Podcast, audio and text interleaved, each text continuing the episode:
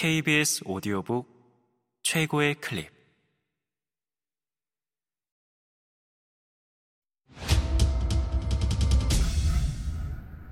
KBS 오디오북.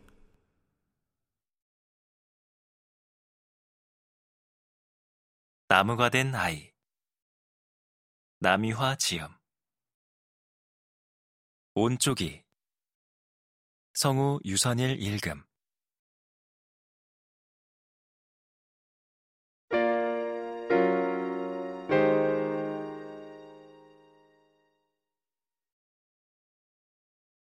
눈 두 개, 귀 두 개, 팔 두 개, 다리 두 개. 어쩌다 나는 이런 모습으로 태어나게 됐을까?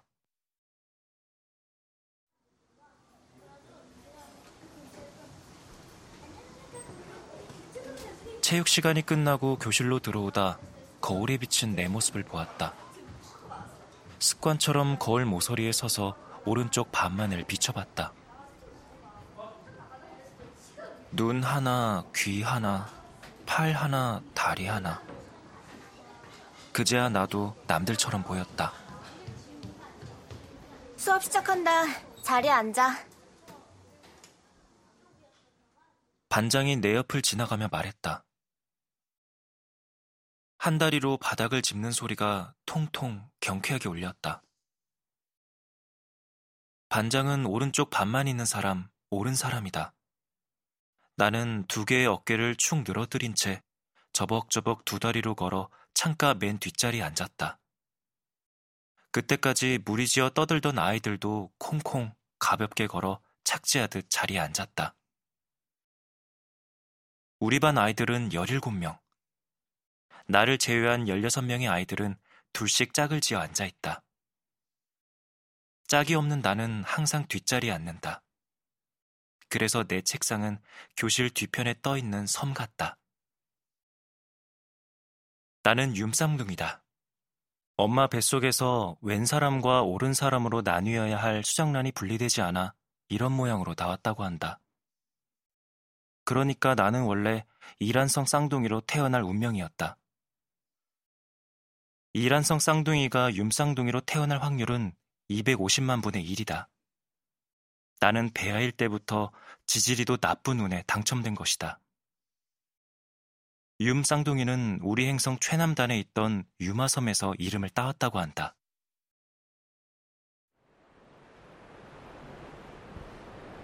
지금은 바닷속으로 사라지고 없는 유마섬에는 유난히 윰 쌍둥이가 많았다. 그래서 유마섬 사람들이 외계인과 접촉했을 거라고 주장하는 학자도 있다. 우주 어딘가에는 나처럼 생긴 사람들만 사는 행성이 있다는 것이다. 좌우대칭인 사람들이 있는 세상. 그런 곳이 있다면 가고 싶다.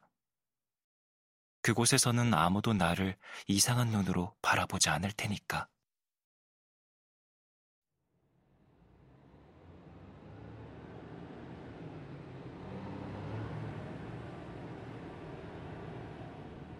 집으로 가는 길.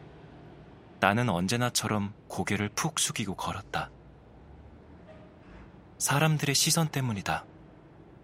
하지만 목이 아프도록 고개를 숙여도 소용없다. 시선 끝에는 보이지 않는 바늘이 달려 있어 내 정수리와 뒷목을 따끔따끔 찔러댔다. 바늘은 내 머릿속으로 녹아들어 속삭이곤 했다.